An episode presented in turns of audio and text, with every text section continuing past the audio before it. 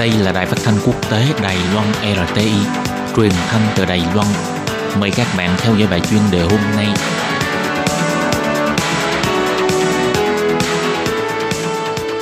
Lê Phương xin chào các bạn, các bạn thân mến.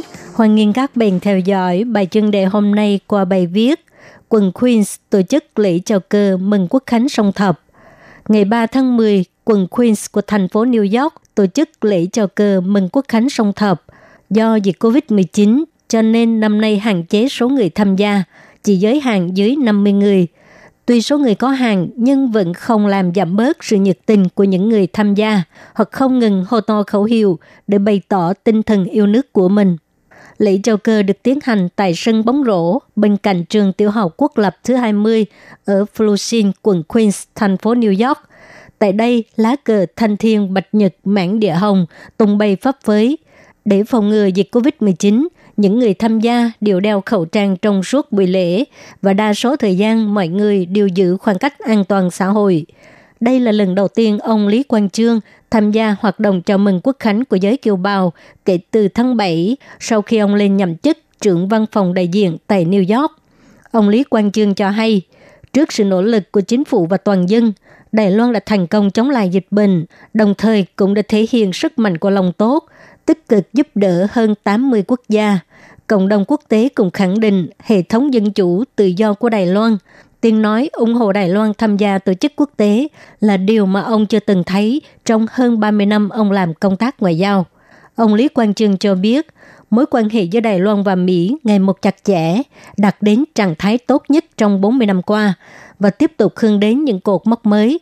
Đây là kết quả của sự cùng nhau nỗ lực của toàn thể đồng bào trong và ngoài nước, cùng chứng minh được rằng Đài Loan, người nhân từ sẽ không bao giờ bị cô lập, nhất định sẽ có người cùng tư tưởng với mình.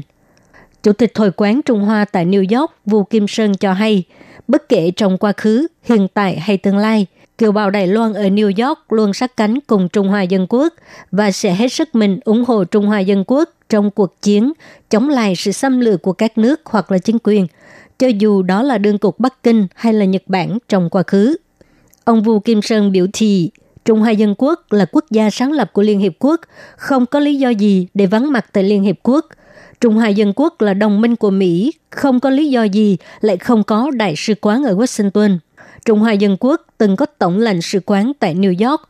Chúng ta hãy cùng nhau nỗ lực khôi phục lại tổng lãnh sự quán Trung Hoa Dân Quốc tại New York. Ông Vu Kim Sơn vừa dứt lời, tràng vỗ tay nồng nhiệt lập tức vang lên. Trong thời gian diễn ra hoạt động, các kiều bào đều rất nhiệt tình.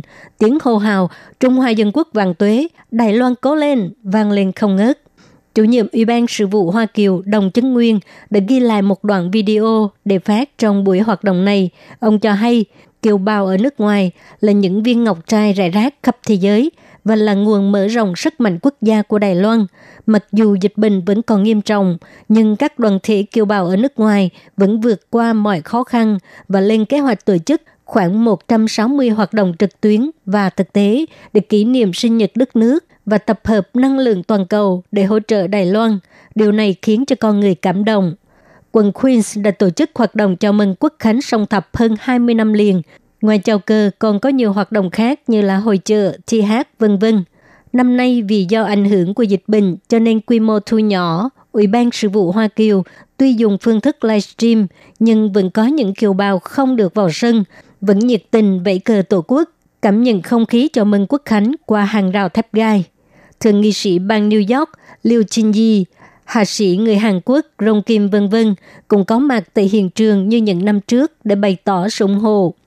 Lâm Anh Quân, Chủ tịch Ủy ban chuẩn bị Ngày Quốc Khánh ở quận Queens nói rằng Đài Loan đang ở trong tình trạng rất là khó khăn.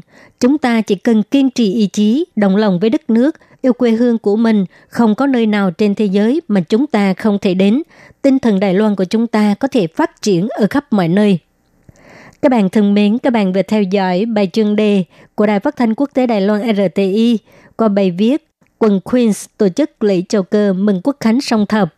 Do Lê Phương thực hiện, xin cảm ơn các bạn đã quan tâm và theo dõi. Lê Phương xin hẹn gặp lại các bạn vào tuần sau cũng trong giờ này.